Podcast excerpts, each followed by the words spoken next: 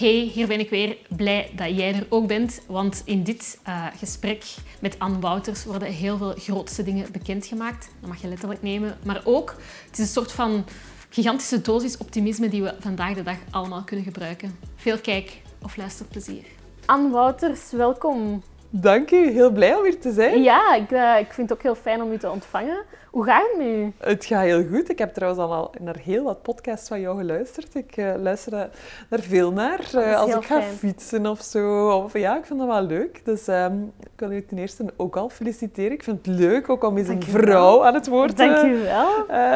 te horen. Want ja, heel wat podcasts die ik luister zijn toch ook wel veel mannen. Dus daarom ja. denk ik ben je al onderscheidend. Dus heel leuk om hier te zitten. Heb je favoriet? Van, uh... um, favoriet, uh, naar wie heb ik met veel plezier geluisterd? Ja, eigenlijk naar veel hoor. Caroline de Becker bijvoorbeeld, ja. uh, vond ik heel uh, leuk.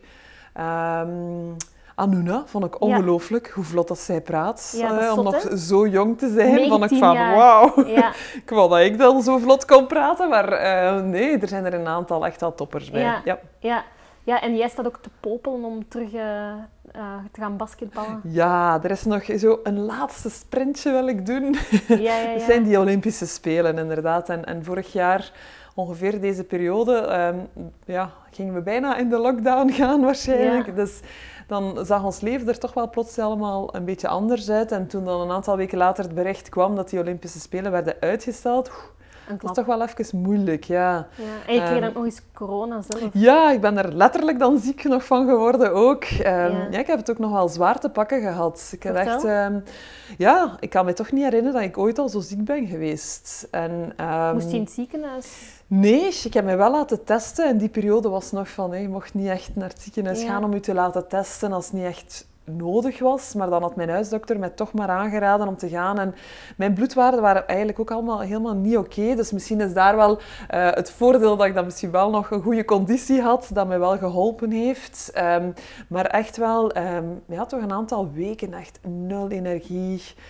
Um, het zat niet zo hard op mijn luchtwegen, hoewel als ik de trap op moest gaan, ik was gewoon buiten adem, ik kon niet, ik moest zo kuchen en zo. Dus heel raar om dat te voelen. En gewoon. Ja, er zat gewoon precies niets in mij. Um, mijn vrouw lachte dan om het duur wel een beetje bij mij en ze zei van, allee, je bent precies een stuk van ons meubilair geworden. Ik zat daar zo, maar er zat echt wel niets in mij. Dus heel raar om dat te voelen. Ook de allereerste keer in mijn leven dat ik niet, niet aan sport kon doen, dat ik er ook gewoon niet aan dacht. En dan iets, nee, ja, want dat is heel raar. Van, van mensen die ik nu ken, die, die, want dat, dat begint dan ook eng te worden. Hè. Hoe langer, hoe meer mensen je Ja. kent die het ofwel al hebben gehad, ofwel die het krijgen, Ja. eh, hoor ik dat ze zeggen van ja, ik voel me zo... Ik, heb, ik, voel, ik schaam me zo ook. Je precies of je bijna zo'n melaatse bent.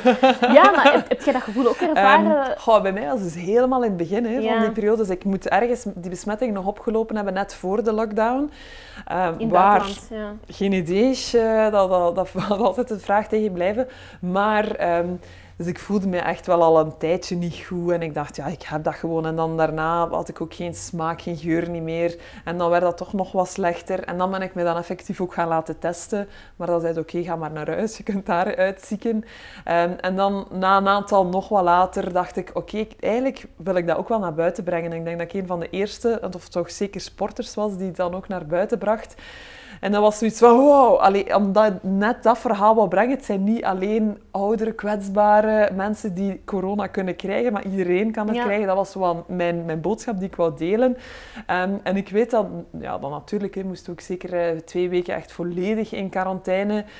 Um, en dat was wel een beetje grappig, want waar dat we wonen zijn nog redelijk veel wandelaars. En toen ze dan hoorden dat ik corona had, dan waren er wandelaars die niet meer op straat durfden gaan, maar die dan eigenlijk over ons is een veld, die dan op het veld van de boer gingen en zo teruggingen. Dus dan, alsof dat de besmetting daar hing. Maar ja, je Dus dat was een maar dat- beetje raar om dat te zien. Je, je, je lacht ermee, maar dat is, dat is, dat is toch... Allee, dat, Ja, maar mensen wisten ook nog niet veel van corona. Dus ik, allee, ik, uh, Ja. ik vind het eerder, ik wijt het daaraan. Maar je werd inderdaad wel anders bekeken. En misschien is dat nu nog altijd zo'n beetje van, oh, corona. Ja. Dus dat, dat, dat voelde ook wel inderdaad zo aan. En ik denk dat ik dat daarna, in de periode daarna, toen ik beter was en zo, ja, wisten mensen dan natuurlijk dan ook dat ik corona had gehad. En dan voel je dat soms wel, dat mensen nog wat meer afstand nemen. Terwijl dat, dat toen natuurlijk ook al geen besmetting meer mogelijk kon zijn. Maar toch, ja, ja, voel je dat inderdaad van, oh, wat heb jij uitgestoken of zo? Dat, um, ja, dat, dat, dat heerste er toch wel wat. Maar ik dacht dat dat nu al iets beter was. Heb je met corona, heb je daar mentaal vanaf gezien? ja, het was zo'n periode waar veel dingen samenvielen natuurlijk. Hè. Mijn, mijn mindset die stond erop om ehm, ja, voor de laatste keer echt volledig te gaan, om naar die Olympische Spelen toe te leven. Ik had zo ja, misschien een, een idealistisch beeld daarvan opgehangen, van ah, ik zag ons als ploeg daar al in die openingsceremonie stappen, eh, met zo eh, de, ja, de bekende beelden van en, eh, Belgium, en dan dat wij daar zo kwamen, een heel stadion vol. Dus dat was zo allemaal in mijn hoofd het ideaal plaatje. En, en dan ja, heeft dat allemaal toch een beetje goed, hè, door elkaar geschud door corona. Ehm, dan was ik zelf ook letterlijk ziek. En dan stilletjes aan, ja, dan, dan begin je weer ergens, ja, u, u ergens uw, mindset een beetje te veranderen. En vond ik ook wel in te zien van oké, het is uitgesteld, het is niet afgesteld, laat zien. Want in het begin was er dan eerst nog wat sprake dat misschien later op het jaar ging zijn. En, en zo leef je dat weer wel naar, naar die volgende perspectieven. Maar ook, ook, ook naar je, in je gezin, moet je, je moet toch waarschijnlijk toch wel schrik hebben gehad om, om je gezin te besmetten. Misschien je ouders die... Ja, wel, ik, ik was gelukkig hè, we die lockdown nog redelijk strikt uh, toch wel gevolgd. En daar ben ik heel blij voor. Ik had mijn ouders niet meer gezien. Ik had eigenlijk echt niemand meer in die lockdown gezien, behalve natuurlijk mijn gezin. En dan... Um, ja, dan zag ik dat zij wel oké waren. Onze oudste dochter, die was ook een paar dagen, is die even ook een beetje wel was ziek geweest. Maar we weten dus niet, heeft zij dat dan ook gehad of niet. Mijn vrouw is de sterke van het uh, huishouden, die, die is gewoon fantastisch sterk, sterk gebleven. En dan vragen we ons nu ook wel af, van, heeft ze dat nu ook gehad, maar zonder symptomen? Ehm, dus ja, er hangt wel wat vrees, maar vooral de vrees om iemand anders te besmetten. Maar dan eens dat we in die lockdown zaten, ja, heb ik eigenlijk niemand anders meer gezien. En was die vrees dan ook wel van, oké, ik kan gewoon niemand anders besmet hebben. Ja, je, je vermeldt dat ook net van... Ehm, ja, het is toch... Uh, ik was een van de eerste sporters die naar buiten kwam met het feit dat ik corona had. Ehm, en ja, dat is toch altijd een, een hele openbaring, want van sporters wordt altijd verwacht dat ze onvoorwaardelijk sterk zijn. Ja. Het doet me ook denken aan toen je een keer in een programma zat met Emma, denk ik, en dat ging over burn-out bij sporters. Uh, heb je het gevoel dat, dat, ja, dat sporters nog meer die druk hebben om, om zich eigenlijk ook mentaal niet te laten hangen naast het fysiek? Ja, absoluut. Ik denk dat daar nog altijd toch ook wel wat taboe rond heerst. Hè. Zeker eh, burn-out in sport, oeh, daar wordt nog heel moeilijk over gesproken. Iets meer, hè. er is toch wel een positieve evolutie. Maar ja, dat, dat hangt aan het plaatje van de sporter, die zowel sterk is fysisch, maar die ook mentaal door alles gaat. En, en heel dikwijls is dat ook zo. Hè? Want als sporter denk ik, wat leer je vooral om om te gaan met verlies, uh, met setbacks, met dingen die niet gaan, hoe dat je wou dat ze gingen. Daar moet je ook wel vooral mee leren omgaan in sport. En dat is eigenlijk wel een boodschap dat ik dikwijls geef. Ehm, als kind was ik ook zo um, dat ambetant kind dat nooit tegen haar verlies kon. en wat leer je in sport? Ja, eh, juist met verlies omgaan ook. In een teamsport is dat ook. Eh, heb ik al alle matchen gewonnen? Absoluut niet. Eh, en daar juist ook de lessen uit kunnen leren en verder gaan. En ook wel natuurlijk een beetje die drang hebben om het dan weer beter te willen doen, om toch de volgende keer niet te verliezen. Dus dat, dat zit toch wel in die sport ook in. En ehm, ja, dat, dat is toch wel belangrijk ook. Ja. Ja, het moet ook niet makkelijk geweest zijn, omdat thuis, heb ik gelezen, dat het moeilijk was om over gevoelens en emoties te praten. Um, hoe heb jij dat ervaren? Ja, ik denk dat wij van thuis uit inderdaad misschien meer zijn opge opgevoed. Um, doe maar voort ook, hè. En, niet te veel daarover blijven stilstaan. Um, ik heb een hele goede relatie met mijn zus. Zij is vier jaar ouder, zij is uh, psycholoog. En zij babbelt wel heel graag. Ook over emoties en zo. En dat zijn wel uh, leuke anekdotes als, we, als ik daar nu over terugdenk. Um, we hebben bepaalde periodes gehad in ons leven. We hadden elk onze eigen slaapkamer wel. Maar af en toe waren er fases in dat we echt samen sliepen. Dat we dat leuk vonden als zussen uh, om samen te slapen. En ik weet dan nog heel goed dat zij dan dikwijls wou beginnen te filosoferen in bed of zo. En dat ik dan eigenlijk moe was, want ik was net gaan trainen en ik moest, ja, de volgende morgen was dan weer school of zo. En dat zij dan echt diepe levensvragen kon beginnen stellen. En ik zei, oh, nee, dat kan u niet, ik ben moe, ik wil slapen.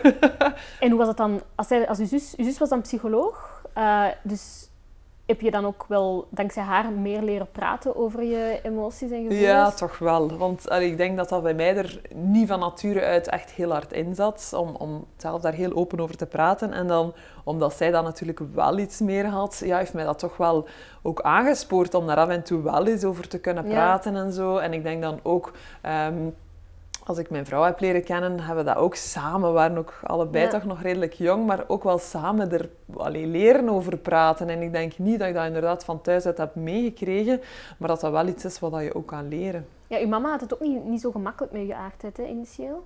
Nee, nee, dat is waar. Um, Goh, toen ik, uh, ja, dat was zo wat de, de reactie. Ik denk dat veel um, holibies misschien uh, nog altijd krijgen. Um, ja, haar eerste reactie was, ah, en, en is dat voor altijd? Zoiets van, um, en ik denk dat er ook vooral een bezorgdheid was uh, bij haar over wat andere mensen gaan zeggen. En, en dat is zo wat je ook weer veel nog, nog terug hoort. Ik denk dat mijn vader daar eerder al een reactie had van, oké, maar als, als jij gelukkig bent is het oké. Terwijl dat mijn mama eerder iets had van, oh, wat gaan de mensen zeggen? Dat dat, dat eigenlijk haar eerste zorg was. Ja. Um, en dan... Heb je haar dat kwalijk genomen?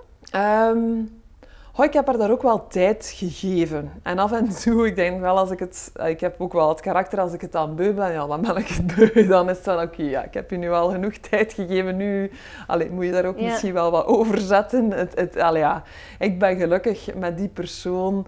Ehm, en dat is zo mijn hele punt geweest. Ik denk, ik was natuurlijk al ja, een beetje ouder als ik mijn coming-out deed. Ehm, ik heb daar ook nooit heel veel problemen mee gehad. En ergens ben ik daar heel blij voor. Maar was dat ook misschien in het milieu waar dat ik zat, in ook een basketbalmilieu, nog een redelijk beschermd milieu, uh, waar dat, dat wel aanvaard werd. En ik denk dat ik daardoor ook gewoon iets had van, maar ja, ik heb uh, jongens gehad als, als vriendjes en dan viel ik op, uh, op een vrouw en dat voelde heel goed, dat was anders. Um, en dan heb ik daar nooit zo een, een big issue over gemaakt. Ja. Ik zelf ook niet. Ik zat toen niet in de knoop met mezelf. En um, dan eh, was het natuurlijk belangrijk om, om dat ook aan mijn ouders te kunnen vertellen. Um, hoewel dat mijn zus weer was die mij had aangespoord. Die zei, Ela, ik krijg hier allemaal vragen daarover. Het is nu aan u om dat te gaan zeggen. ik zei, oh, kun jij dat niet zeggen? maar nee. Uh, dus ben ik inderdaad naar huis gegaan en, en dat, ja, dat gesprek aangegaan. Dat is inderdaad niet het, het meest ja. uh, leuke gesprek. En dan zeker met de reactie van mijn mama. Maar ergens, ja, heb ik dat ook wel snel, redelijk snel kunnen plaatsen en haar ook de tijd gegeven om daar wat aan te wennen aan dat idee. En, en, en dan um, ja, is dat eigenlijk ook wel... Zij zag ook dat ik gelukkig was. Ik denk dat ja. dat ook wel veel ertoe doet. Ja, ja er wordt ook gezegd van... Vandaag maakt dat ook voor heel veel mensen niet meer uit of je nu op mannen of op vrouwen valt of, of wat uw voorkeur nu precies is. Ja, maar nogthans, dat recente gaybashing incident in Beveren zou wel eens het tegendeel kunnen bewijzen. En het is zeker geen, geen alleenstaand geval. Uh, nee. moet ook voor jou een, een, toch, toch heel hard zijn binnengekomen. Ja, absoluut. Um, ik heb in heel wat landen gespeeld waar het helemaal niet zo gay-friendly is. Hè, zoals in, in uh, Rusland, Turkije, zelfs Zuid-Korea. Um, en dan had ik altijd het gevoel, pff, ergens, ja, ik ben gewoon, ja, ik heb een voorrecht dat ik in België ben geboren en dat wij hier al zoveel rechten hebben verworven als uh, Holibi-gemeenschap. En dan als er toch zo'n incidenten zijn, ja, dat komt heel hard binnen. Um, omdat, omdat je dan denkt van, die mensen, allee, je wordt afgerekend op wie dat je bent. En, en dat is zo ongelooflijk verschrikkelijk. En mensen die, die ja, in angst moeten leven gewoon over wie dat je bent. En eigenlijk, wat maakt het uit op wie dat je valt? Of dat dat nu een vrouw is of een man is. Who cares? Je, je doet niemand, je brokkent niemand uh, pijn of, of, of wat dan ook aan. En dat is... Um, inderdaad ja. toch nog moeilijk om te verstaan. En dan zeker als je er eh, alleen nog wat meer dan over leest, over ook enquêtes, dat er toch ook nog met heel veel jongeren, ja, die zich toch niet zo graag willen associëren um, met de Holibi-gemeenschap, met um, gays. ah, dat verschieten daar toch weer even van. Ja, je, je, zegt ook van, ik ben ook in verschillende landen gespeeld en gewoond zelfs, uh, waar, dat, waar dat het ook niet zo echt aanvaardbaar was. Ik ga even de olifant uh, in de kamer aanpakken. Denk je dat in welke mate speelt cultuur en religie, speelt dat een dominante rol in het... Uh, trage aanvaardingsproces in onze maatschappij? Ah, ik denk het wel. Hè. Je kan er niet omheen gewoon. Hè. Dus ik, ik, heb daar voorbeelden van, bijvoorbeeld in Turkije, waar, waar ja, de moslimgemeenschap toch wel uh, heel uh, ja, aanwezig is. En die mensen zijn daar ook in opgegroeid. Dus ik, ik ben altijd um, naar daar gegaan, naar die verschillende landen, omdat ik het ten eerste ook heel leuk vond om verschillende culturen te leren kennen. En met altijd respect ook voor culturen en respect voor religie. Uh, en ik heb daar ook heel hard gemerkt dat veel mensen gewoon ook alleen maar in hun eigen kleine wereldje leven en dat alleen maar kennen. Dus dat ze nog nooit ja, iets anders hebben gezien of gehoord of, of open-minded zijn. Wat dat je juist wel leert door veel te reizen natuurlijk, om een open blik te hebben. En er waren voorbeelden, bijvoorbeeld in Turkije, um, waar er een, een conciërge was in het gebouw. En, en zij zag ons, ondertussen hadden we al kinderen, Lotte en ik. Um, dus was dat voor ons ja, redelijk duidelijk dat wij een gezin zijn. Maar voor veel mensen niet. En ik denk dat daar ook nog altijd een groot verschil is tussen twee vrouwen die samen zijn of twee mannen die samen zijn. Twee vrouwen, dat geeft zo altijd iets aan van... Oh ja, dat kunnen vriendinnen zijn, dat kunnen zussen zijn. Dat is oké om elkaars hand vast te houden. Daar komt zo iets minder reactie toch op. Soms wel, maar, maar toch minder, denk ik, dan twee mannen. Dus daar denk ik dat al een heel groot verschil zit. En dus die conciërge die dacht dat wij zussen waren. Omdat die af en toe natuurlijk ook in ons huis kwam. En die zag ook wel ja, dat wij samen sliepen. Dus ik denk dat ze dan dacht van, ah ja, dat zijn dan zussen zeker. En dan heb ik zoiets van, ja, die mevrouw, die was al wat ouder moeten wij dat haar nu alles allee, gaan uitleggen, hoe dat, dat, allee, dat wij een gezin hebben en zo ik had die nood daar niet aan op dat moment. Om, om die mevrouw daar al zo aan als die wou denken dat wij zussen waren.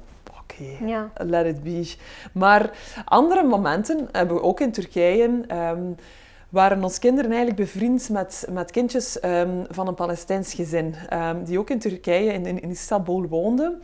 En die mevrouw ja, onze kinderen die kwamen bij elkaar in de appartementen en dus die zagen ook andere culturen uh, met, met ja, de gebeden die, die de mevrouw deed. En ik vond dat juist heel tof dat zij dat zagen. Om, ja, dat is, ja, voilà, dat is gewoon anders dan dat wij kennen, maar daarom niet beter, niet slechter, dat is anders. Um, maar samen uh, het typische meer Turks ontbijt, met, met echt wel heel leuk en, en, um, en lekker trouwens ook. Op de grond eten, op het tapijt en, en allemaal hele toffe dingen.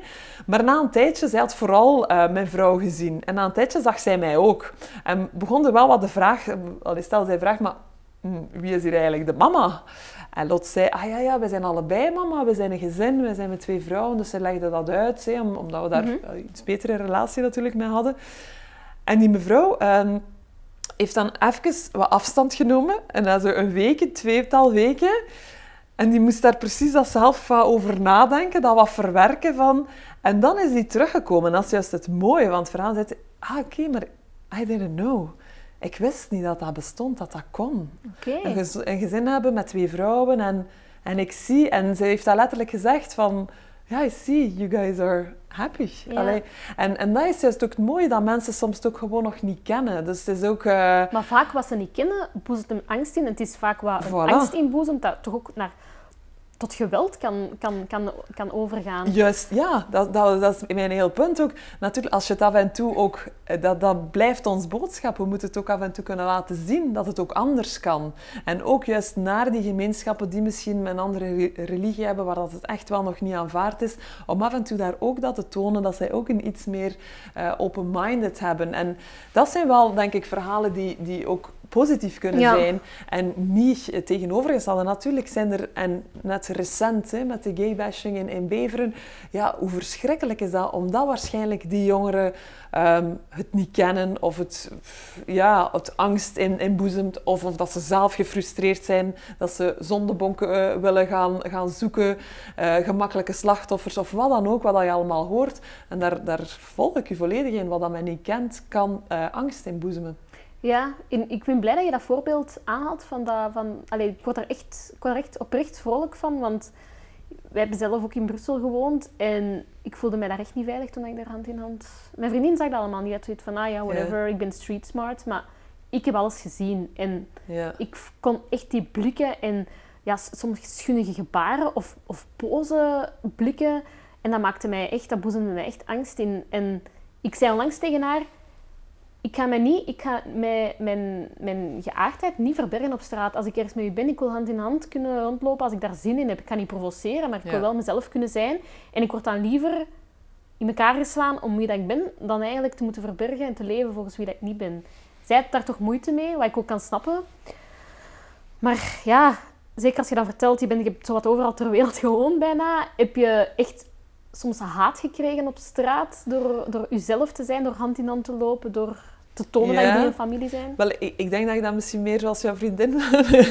ik heb dat iets minder ook, die nood, om dat te tonen, ostentatief, om, om hand te... Ostentatief ga ik het zeker niet tonen, maar ik wil, ik wil wel, ja, ik wil zo soms ja, hand in hand of, of, of ja, niet, niet, niet te moeten zeggen dat we geen zussen zijn of, Ja. bij wijze van spreken. Tuurlijk, hè, en die reacties die hebben wij ook wel al gehad. Hè, eh, en die zijn niet leuk. En, en juist daarom denk ik dat, dat iedereen altijd zijn eigen moet kunnen en blijven zijn. En, ehm, en dat, dat dat aanvaard moet zijn. En, en dat, dat we dat nog meer misschien zien. En daarin eh, ja, pleit ik ook schuldig. Hè, dat ik dat misschien ook me- meer had moeten doen of nog eh, kan doen.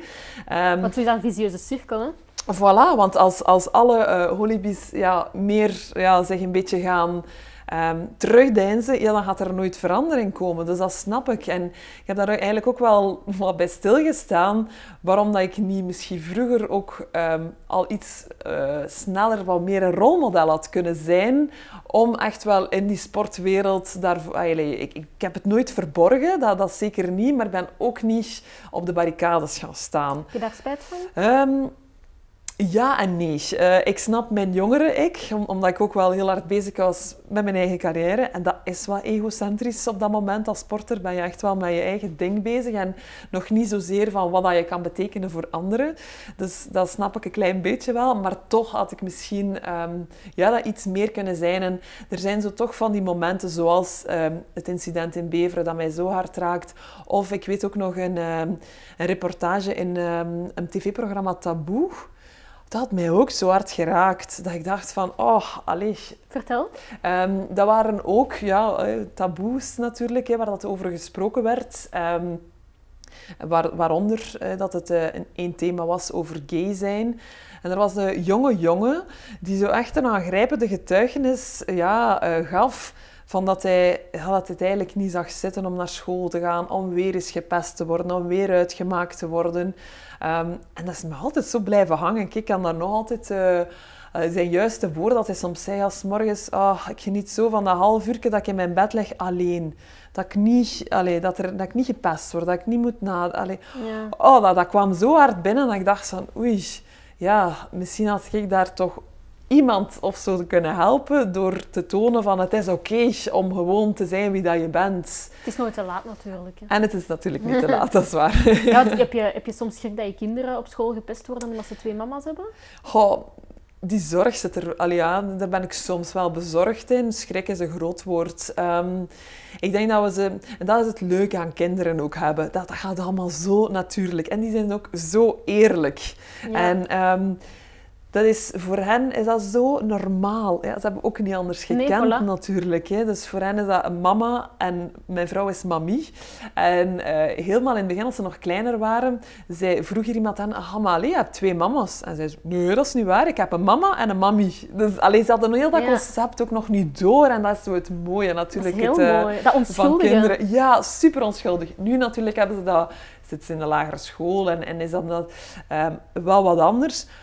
En ik vind het juist zo mooi. En zeker als er zo nieuwe vriendjes zijn of zo, met wie dat ze praten. En af en toe luister ik zelf, zelf of zo. Ze zijn zo aan het spelen nu tegenwoordig, is dat, hè, op hun iPad. Ze zijn dan een spelletje aan het spelen, maar ze zijn ook eigenlijk aan het bellen. In mijn tijd bestond dat natuurlijk allemaal niet. Maar dus je hoort die conversaties ook terwijl dat ze aan het spelen zijn. En... ehm, ja, ik, eentje dat ik had opgemerkt, eh, of eh, was van, ah ja, en, eh, en eh, jullie papa? En iemand vroeg daar iets over en zei, ah nee, nee, we hebben geen papa. En, en zo heel natuurlijk dat dat eruit vliegt. En dat is, ja, dat is het mooie er gewoon aan. En af en toe, ik, ik, maak me natuurlijk ook zorgen, als ze nog wat groter zijn, zullen er nog andere vragen komen. Maar ik denk dat wij altijd heel open zijn geweest hen. En vooral op het, ja, op het niveau natuurlijk dat ze op dat moment verstaan, uh, alles wel uitgelegd hebben. Ja. En uh, ik denk dat dat gewoon is hoe dat voor ons goed werkt. Ik weet niet of dat de juiste manier is, maar ik denk dat dat wel helpt, ook voor hen, om duidelijkheid te scheppen van ja, er is gewoon geen papa, je hebt twee mama's en, uh, en zo is het. En, um... Ik vind dat heel mooi dat je daar zo optimistisch en zo positief naar kijkt en dat zij dat ook doen. Dat dat ook een mooi verhaal kan zijn, want er is nu zeker daarom toch een heel angstcultuur ontstaan. Hè? Ja, toch wel, dat is waar.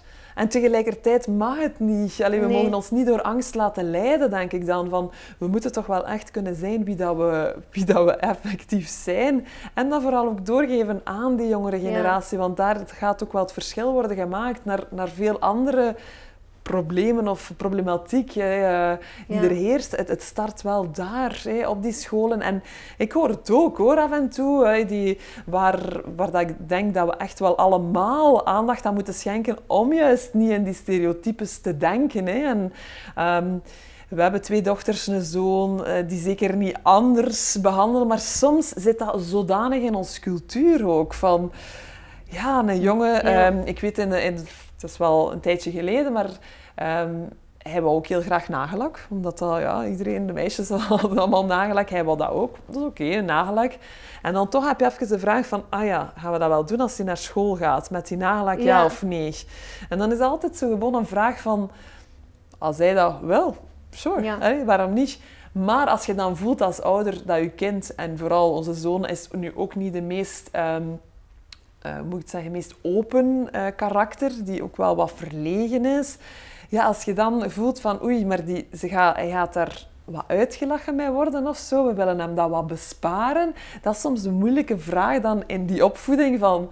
Ja, laat je dat dan toe? En moet hij dan maar zijn eigen kunnen verweren?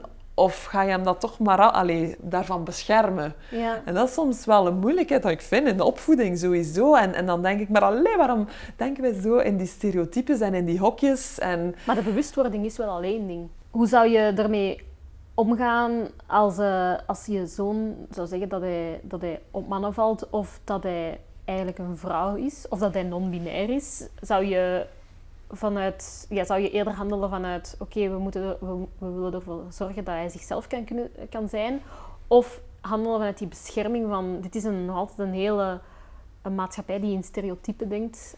Um, hoe zou je daar de balans in proberen vinden? Ja, nee, ik denk, ik hoop dat we toch een, een open opvoeding kunnen geven waar dat hij vooral kan zijn wie dat hij is en wie dat hij wil zijn en hoe dat hij zich voelt. En ik dat dat uh, voor ons het allerbelangrijkste is. Um, op wie dat hij dan ook valt of hoe dat hij zich voelt. Ik denk dat dat minder belangrijk is. Voor ons gaat het geluk natuurlijk van ons kinderen vooral gaat dat altijd uh, primeren. Natuurlijk weten we, en dan zeker om nog eens terug te komen op het, het echt wel het verschrikkelijk incident um, in Beveren.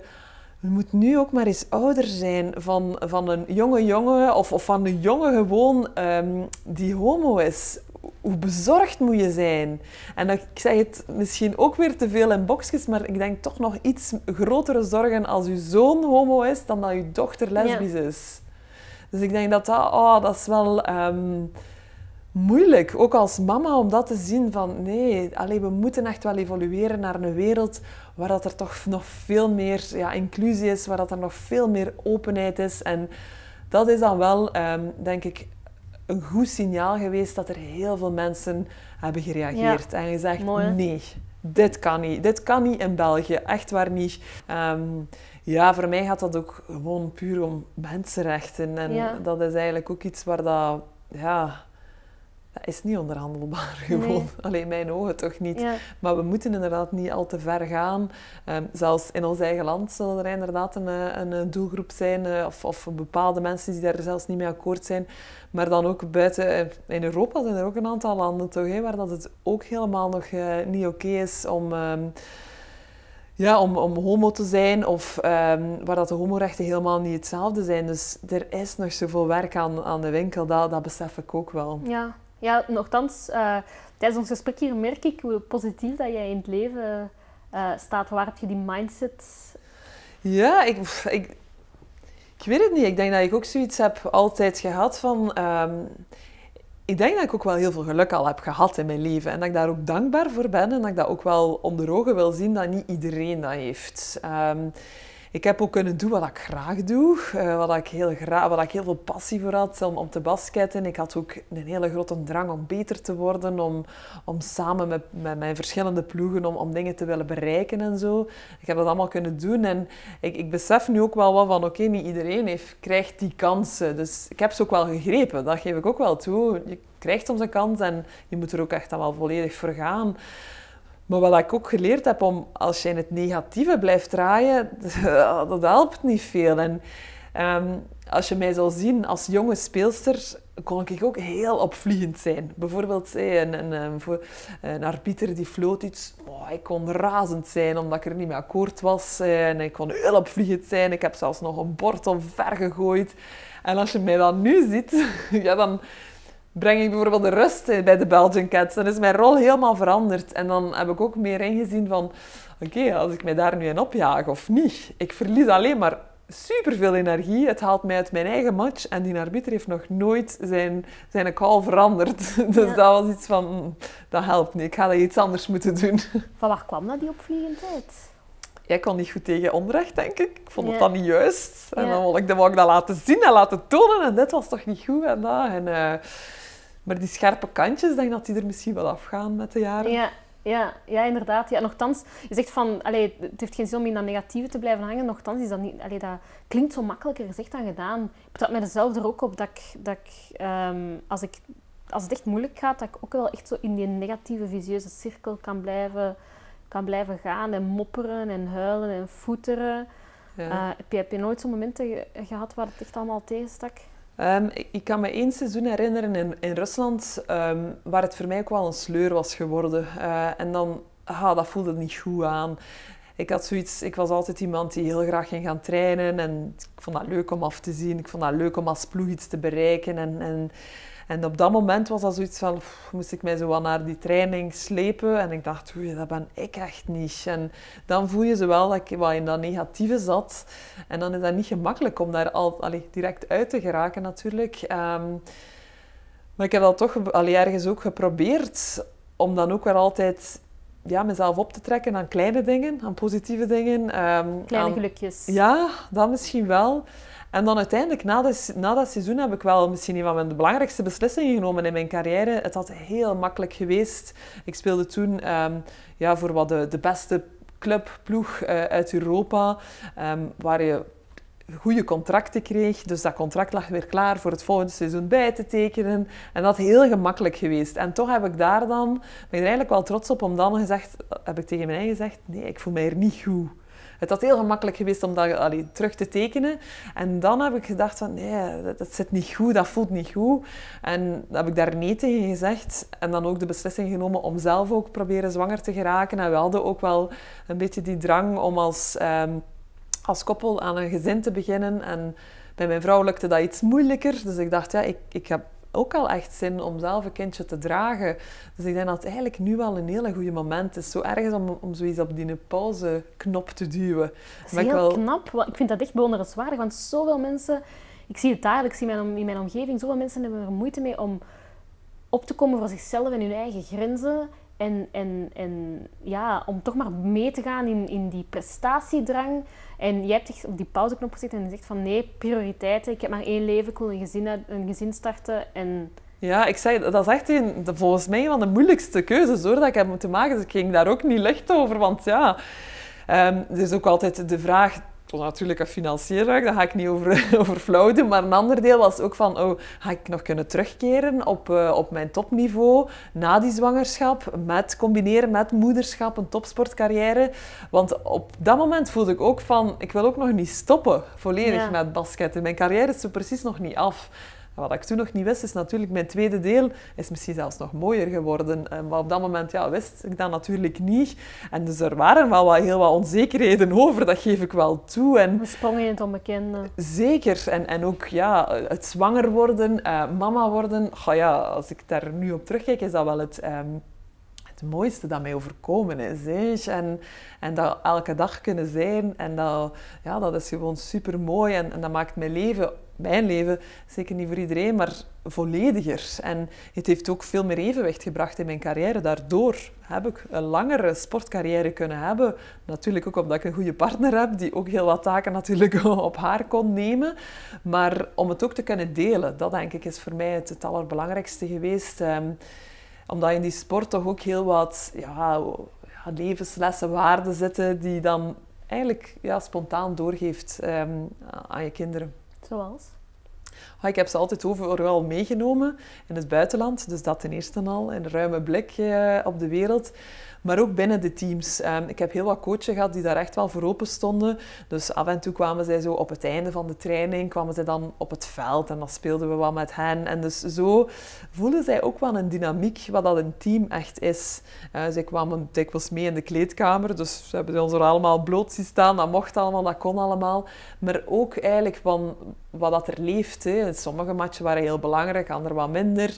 Die spanning daar rond, um, dat we zijn gewoon meegenomen, meegevoeld. Ze hebben natuurlijk uh, super momenten gezien waar dat er euforie was, waar dat we gewonnen hadden, en waar dat feest was. En ze hebben ook die andere momenten gezien waar dat echt uh, ontgoocheling was, waar dat verdriet was, um, waar dat gewoon muisstil was op de spelersbus, waar dat we zei, waar dat zij dan, zelfs wij moesten dat niet zeggen van, nu moet je niks zeggen die voelde dat aan van oké, dit is hier een sfeer, hier wordt niet gesproken. Allee, zo allemaal die dingen, denk ik dat die een hele diepe indruk ook wel waarschijnlijk, hopelijk hebben achtergelaten, zonder hen te traumatiseren. um, maar die ze hopelijk ook wel kunnen meenemen natuurlijk in, in de rest van hun leven.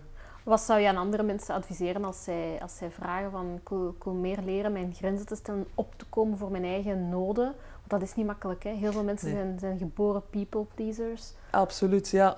En meer dan ooit ehm, heb ik de indruk dat, dat iedereen zoveel verschillende rollen heeft hè, in zijn leven. En je hebt op professioneel vlak heb je waarschijnlijk uitdagende rollen, maar ook op privévlak.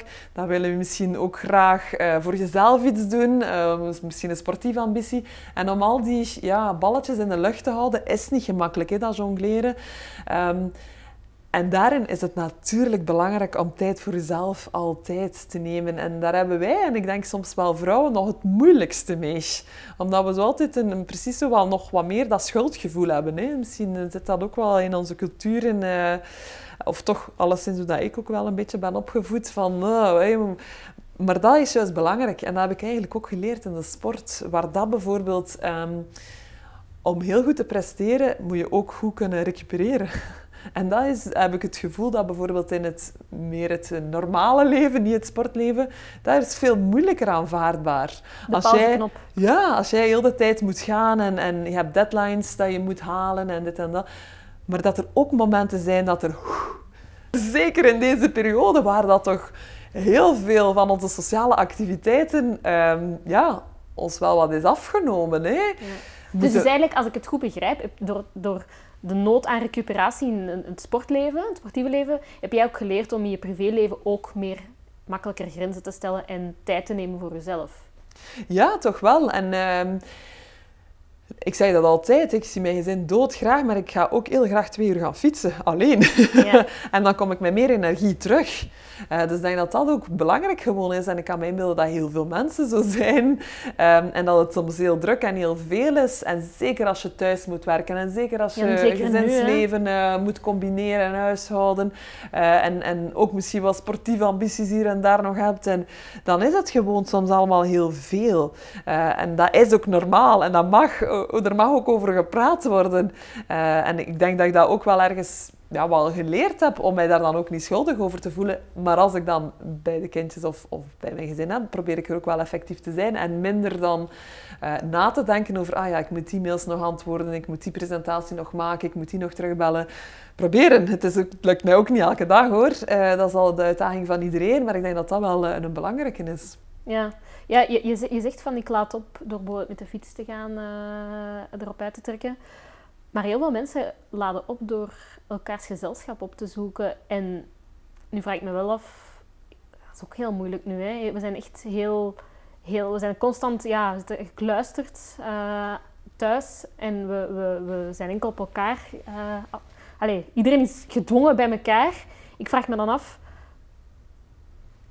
wat met die, allez, wat met die eenzaamheid? Er is zoveel eenzaamheid. Heb jij dat, heb jij dat nooit ervaren de afgelopen maanden? Ehm, ja, en misschien zelfs al vroeger. Want ehm, ik heb heel mijn carrière dus veel in het buitenland gezeten. Ik heb wel geluk gehad dat mijn vrouw bijna overal is meegegaan. dus, dus dat echt wel heel veel tijd dat wij samen hebben kunnen doorbrengen. Echt wel ja, een soort quality time. En dat wij nu soms denken met de gezin, amai, waar is die tijd? Maar eigenlijk alle chance, we hebben hem gehad samen.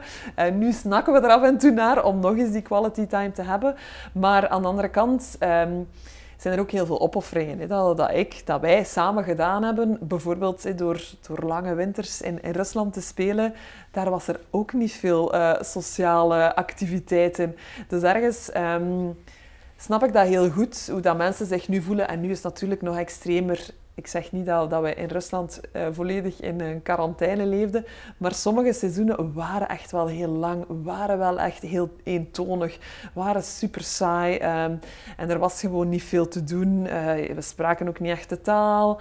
Uh, je kunt wel hier en daar is iets proberen, iets nieuws te zoeken. Maar aan de andere kant was er ook wel altijd mijn programma. Er waren wel altijd die wedstrijden, die trainingen. Dus je was ook niet volledig vrij om, om het land te gaan ontdekken. Dat kon ook niet. Dus um, Allee, snap ik het wel, wat dat eenzaamheid kan zijn. En vooral uh, heb ik ook heel wat medespeelsters gezien die echt wel heel eenzaam waren. Of die dan ook heel homesick waren op dat moment. Ik heb met heel wat Amerikaanse speelsters gespeeld, uh, die dan ergens ja, in the middle of nowhere, mag ik het echt wel noemen, in Rusland moesten we overleven.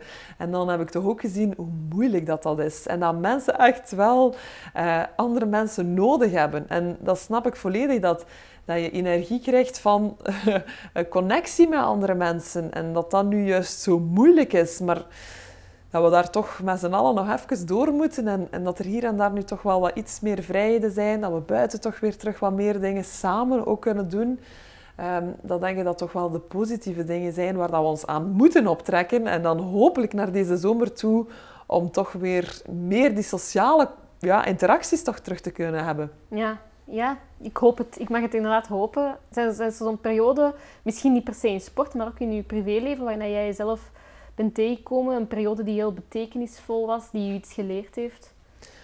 Veel. um, ja, er zijn zo, ik denk, die één heb ik al over gepraat, waar ik die, zo die beslissing nam om dan niet verder te gaan in Rusland en even op die pauzeknop te duwen. En dat dat wel een heel belangrijke periode is geweest uh, in mijn leven.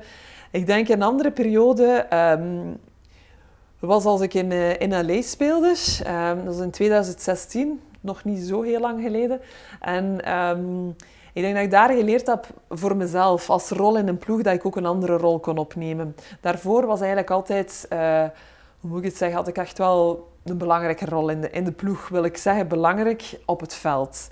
En daarin heb ik gemerkt dat ik ook een andere rol kan aanvaarden en daar ook goed in kan zijn. Door bijvoorbeeld meer um, mijn ploegmaat aan te moedigen, door meer een rol te hebben aan de zijlijn. En dat was voor mij de allereerste keer, en ik geef toe dat dat in het begin zeker niet gemakkelijk was om te aanvaarden, omdat ik dacht van, oh, ik wil ook wel meer spelen. Maar de coach had ervoor, ja, had ervoor gekozen om met iets uh, kortere rotatie te spelen. Dus waren er een aantal speelsters die minder... Uh, uh, mochten spelen. Maar toch had ik op dat moment het gevoel, deze ploeg heeft ook iets speciaals. Wij kunnen echt kampioen worden. En ik was nog nooit kampioen geworden in Amerika. En ik dacht, ik ga er alles aan doen om hier ook kampioen te worden. En dat betekent dat ik niet per se op het veld veel kon uh, dan figuurlijk scoren. Um, maar ik heb daar gemerkt dat ik ook in andere rollen goed kan zijn. En dat was een belangrijke voor mij, om dat te aanvaarden en ook te kunnen inzien van, dat geeft mij ook voldoening. Om eigenlijk andere mensen ja. ook te laten scoren. Ja, en dat kun je ook in, in het dagelijkse leven zien. Hè? Dat, je, dat je misschien los van sport mensen hun moeten openstaan voor nieuwe rollen die ze in het leven kunnen vervullen. Ik vind dat wel mooi dat je heel veel lessen in sport ook kan toepassen op het alledaagse leven. Absoluut. En dat is wat ik nu eigenlijk wel doe. En, en dat wist ik inderdaad vijf jaar geleden niet. Dat ik nu bijvoorbeeld naar bedrijven kan gaan en mijn ervaringen kan delen vanuit de sport. En dat we daar zien dat er superveel gelijkenissen zijn. Dat er superveel parallellen in te vinden zijn. Bijvoorbeeld die verschillende rollen. Uh, bijvoorbeeld over teamwork. Uh, op verschillende bedrijven zijn daar ook wel echt die noden aan. En dan als je wat concrete voorbeelden uit die sportwereld kan geven, ja, daar kan ik nu andere mensen, helemaal niet uit de sportwereld, ehm, een beetje mee inspireren en motiveren. Dus zo is eigenlijk het een continu proces en dat is echt, echt wel heel mooi. En hoe doe je dat als je merkt dat bijvoorbeeld lichamelijk, dat je hebt ook last van je knieën en zo. Hoe, hoe, hoe, is dat hoe moeilijk is dat om te aanvaarden dat soms je lichaam niet meedoet? Super moeilijk, echt waar. Ehm, zeker dat competitief beestje, dat zit altijd wat in mij. En dan um, is dat zo een proces. Hè. Eerst zo het typische, uh, het denial, de volledige ontkenning. Nee, ik ben nog even goed, ik ben nog even sterk als vroeger. en dan komt het proces van, hmm, ja, oké, ik ga me toch misschien een beetje beter moeten verzorgen, nog wat meer recupereren, andere oefeningen doen. En dan komt er ook weer een proces, het aanvaardingsproces. Gelukkig ben ik daar nu al over, maar ik geef toe dat dat wel in, in verschillende fasen is gegaan. Um, dat je inderdaad ook iets anders kan betekenen, vooral in een ploegsport. dat fysiek gezien, ik ben nu 40 jaar, um, kan ik inderdaad niet meer zijn zoals ik 10 jaar geleden was. Uh, maar dat mijn rol in de ploeg ook wel belangrijk is. En dat is zo ook wel wat de kracht van, van de Belgian Cats, dat iedereen zijn rol goed kent, goed aanvaardt. En dat maakt ons juist ook zo speciaal. En ik denk dat dat de, ehm, de kracht kan zijn van heel wat teams, dat elke schakel echt wel letterlijk belangrijk is voor het succes van het hele team. Ja, en met je huidige toestand zie je het zitten om naar de, Olympische Spelen in Tokio te trekken? Ja, eigenlijk echt wel. Ik kijk er heel hard naar uit. Dat geef ik echt toe. Um, ja, er is geen dag dat ik daar niet aan denk. Dat is ja, mijn motivatie ook elke dag om uh, mijn workouts te gaan doen die er iets anders uitzien dan bijvoorbeeld mijn ploegmaten, maar die wel op, ja, voor mij gemaakt zijn, op mijn maat. En ik kijk er enorm naar uit. Ik denk dat het een ongelooflijke uitdaging gaat zijn. Uh, onze zomer sowieso. Um, het kan fantastisch gaan, maar ik weet ook hoe fragiel een team kan zijn. Dus ik denk dat we daar echt wel goed mee moeten omgaan. En dan ja, gewoon al op die Olympische Spelen te kunnen staan als ploeg, ja, ja. gaat toch wel iets heel speciaals zijn. En dan voor mij persoonlijk, om daar ja, ook wel afscheid te nemen van toch wel een heel belangrijk hoofdstuk van mijn leven, ja, dat gaat toch ook wel iets doen. Zou je stoppen daarna, bedoel je? Ja, ja, ja dat is zeker. Ja, ah, ja. Ja. Ah, ja, dat je ook al bekendgemaakt. Ja, ja, ja, ja, ja, dat is zeker. Ja, ja. ja, dat is zo nog het, het laatste, de, de kers op de taart. Voilà, ja, absoluut. Ja, dat zou heel mooi zijn, inderdaad. Want ja, ik voel wel zo dat perfectionisme inderdaad, dat zit er wel in. Hè, zo van, ik wil dat hier uh, in alle schoonheid kunnen afronden en die laatste mijlpaal Ja, een beetje controle, dat geef ik toe. Ja. Hè, zo het, het, willen hoe dat jij het ziet. En, en soms in het leven lukt dat ook niet altijd. Maar ja, dat is inderdaad het deeltje waar dat ja, dat je zelf zo wat controle... Je hoort dat heel dikwijls, hè, dat sporters niet willen stoppen op een blessure. Dat ze het zelf hun einde wel willen kaderen en zo. En ja, ik heb dat, dat ook... kunnen loslaten, hè? dat hoort ook bij controle. Ja, voilà. Ik denk dat... Ja, dat zit zo inderdaad nu in mijn hoofd. Zo van, oké, dan is dat prachtig. En dan uh, om dat zo te mogen ja. en kunnen afsluiten, natuurlijk niet alleen ik, zeker niet, maar als ploeg met die Belgian Cats hebben we toch wel ook een heel parcours afgelegd. En dan ga ik oprecht ook, denk gelukkig kunnen zijn. En wat ga je daarna doen? Ja, daarna um, ben ik ook heel benieuwd naar. Hè, ben, zoals ben je, je zegt. aan nadenken? Ja, ik denk dat mensen... Um, dat ik ook zo iemand ben die zichzelf graag wil heruitvinden wel. En ik heb dat nu al gezien in mijn carrière, waar ik verschillende rollen heb gehad in mijn verschillende ploegen. Van uh, jonge speelster met talent, naar uh, een beetje de sterkhouder zijn, naar, naar een ervaren speelster zijn, naar misschien nu meer in een mentorrol. Wel, nu ja, heb ik ook zo wel de kans om ergens opnieuw weer te beginnen. Coach? Uh, daar is een deel, zeker van mij, dat daaraan denkt. Um, ik, denk, ik doe nu eigenlijk al wat mijn ervaringen delen met, in keynotes voor verschillende bedrijven. Um, vind ik ook heel leuk, omdat ik zo wel in over het leiden van een team. Ja. Allee, het, een, een, een, hoe dat dingen een team effort zijn. Voilà. Die dingen. Ja, die ja. dingen. En um, dat brengt mij in contact met andere werelden en dat, dat triggert mij ook wel. Um, er is een ander punt waar ik heel uh, betrokken in ben, is, is meer vrouwen in, in de sport krijgen. En dan niet zozeer op het veld. Uh, participatie mag nog altijd hoger, maar ook alle rollen rond. Dus dat is ook iets waar dat mij echt wel uh, nauw aan het hart ligt. Ik denk dan ook aan coaches, veel meer ja. vrouwelijke coaches, want we hebben daar cijfers van die daar echt nog ja. geen evenwicht zijn. En dan ook natuurlijk naar meer in de leidinggevende functies, de bestuursfuncties, daar mogen ook veel meer vrouwen zijn. Dus dat is ook iets waar de tijd echt wel rijp voor is. Je bent en, klaar om dat rolmodel... Uh, en daar ja, zo een beetje Ja. toch wat te beginnen stoken van oké, hier kunnen we toch Ja. wel wat dingen veranderen. Of een boek. Want je hebt er al één geschreven, maar dat was een Dat was een kinderboek. kinderboek. Dat was eigenlijk heel plezant om te doen. Ook een projectje samen met de kindjes kunnen doen. Dat was eigenlijk wel heel leuk. Een boek, ja. ehm, het is me al eens aangeboden geweest en ik, ik voelde mij nog te jong daarvoor. Ja. ja. Dus ik heb zoiets van... ehm, het is misschien ook weer dat ambi- ambitieus kantje. Ik wil nu graag ook nog iets anders betekenen dan, dan Anne Wouters, de basketbalspeelster. ja. En laat mij dan daarna misschien eens ooit Ja. een, een boek schrijven. Maar je bent wel van plan om in die sportwereld te blijven. Dat is natuurlijk, daar ben ik heel gepassioneerd Ja. door, absoluut. Dus ik denk dat ik hier en daar, ja, of, of mensen samenbrengen. Ik weet het nog niet goed wat dat het allemaal juist gaat zijn, maar ik denk dat, ehm, dat die sport wel iets, een, een rode draad zal blijven zijn. Ja, ja, ik ben daar heel benieuwd naar. Ehm, nu, heel veel sporters laten zich ook niet, laten zich niet alleen fysiek begeleiden, maar ook mentaal. Heb jij een psycholoog al, heb jij al, ben jij al vaak naar een psycholoog geweest? Zie je er nu een?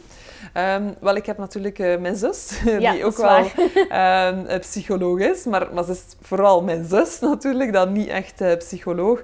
Maar ehm, door met haar veel te praten en eigenlijk ook weer...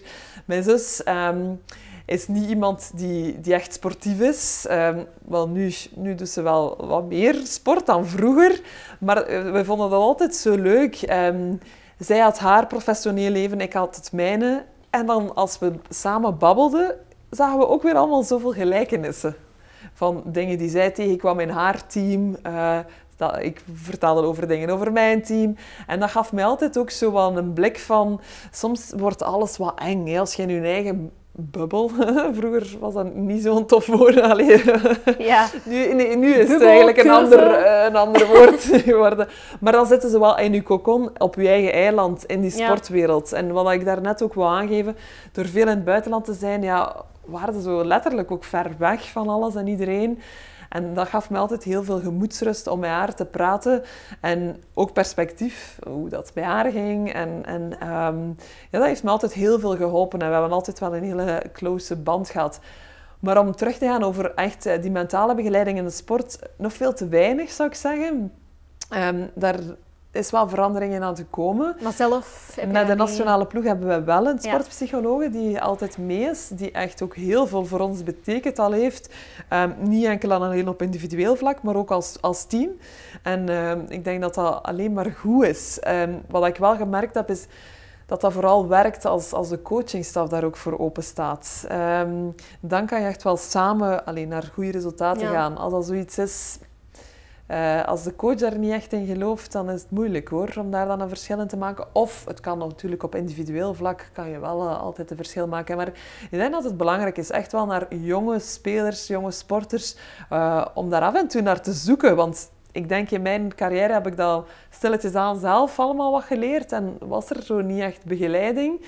En ik denk dat het leerproces wat toch wel wat kan versneld worden als iemand jou daar ook wat in stuurt. En in je privésfeer eh, van jezelf of in je nabijomgeving, is daar mentale hulpverlening, ben je daarmee al in aanraking gekomen? Wel, alleen al door mijn zus natuurlijk, die in, in de mentale Ja. ehm, gezondheidssector werkt, ben ik daar wel nauw Ja. mee betrokken. En ehm, wil ik daar ook wel voor staan dat, dat die mentale gezondheid echt wel eh, zo belangrijk is. En dat die ook natuurlijk samenhangt met je fysieke gezondheid, eh, zeker. Maar dat we er allemaal wel eens over mogen, nog wat meer over mogen praten. En ook in de sport, dat er ook wel moeilijke momenten zijn. En dat wij inderdaad niet die superheroes zijn, eh, die geen gevoelens hebben, die geen eh, onzekerheden of geen angsten Vermoeiend, hebben. hè, om, dat, om dat imago te moeten... Ja, dat is niet zo. Nee. En, en daar mag ook wel een keer ja, nog wat meer aandacht aan, aan eh, besteed worden. Maar eh, stilletjes aan voel ik wel dat, er, dat daar wel meer ruimte en meer eh, openheid over is. Ja, Vlamingen zijn ook opkroppers, hè, dus dat is goed dat die openheid er, eh, Zeker. eraan komt. Ja. Zeker. Ja. Allee, eh, Anne, ik vond het echt geweldig om eh, u hier over de vloer te hebben. En het was heel tof, om heel tof naar je verhaal te luisteren. En ik hoop, ik ga echt tuimen voor de Olympische Spelen. Dank u wel. Ja, ik hoop dat jullie allemaal gaan meesupporteren natuurlijk. Absoluut, Ehm, absoluut. Want dat is toch je... wel eh, een gigantisch ja, evenement dat veel groter is dan, dan onszelf. Om, Ja. om u daar ja, een klein deeltje van uit te maken, dan denk ik wel dat dat een heel machtig gevoel gaat geven. Ik ben heel benieuwd en ik wens u super veel succes. Dank echt wel. gegund. Dank u wel. Dank je om het hier te hebben. Dank je wel. Smaakt naar meer. Vind je ook niet? Ik hoop dat we binnenkort meer uh, te horen krijgen van de nieuwe plannen van Anne Wouters. En intussen mag je je zeker subscriben, want elke week komt er een nieuwe boeiende gast over de vloer. Tot volgende week.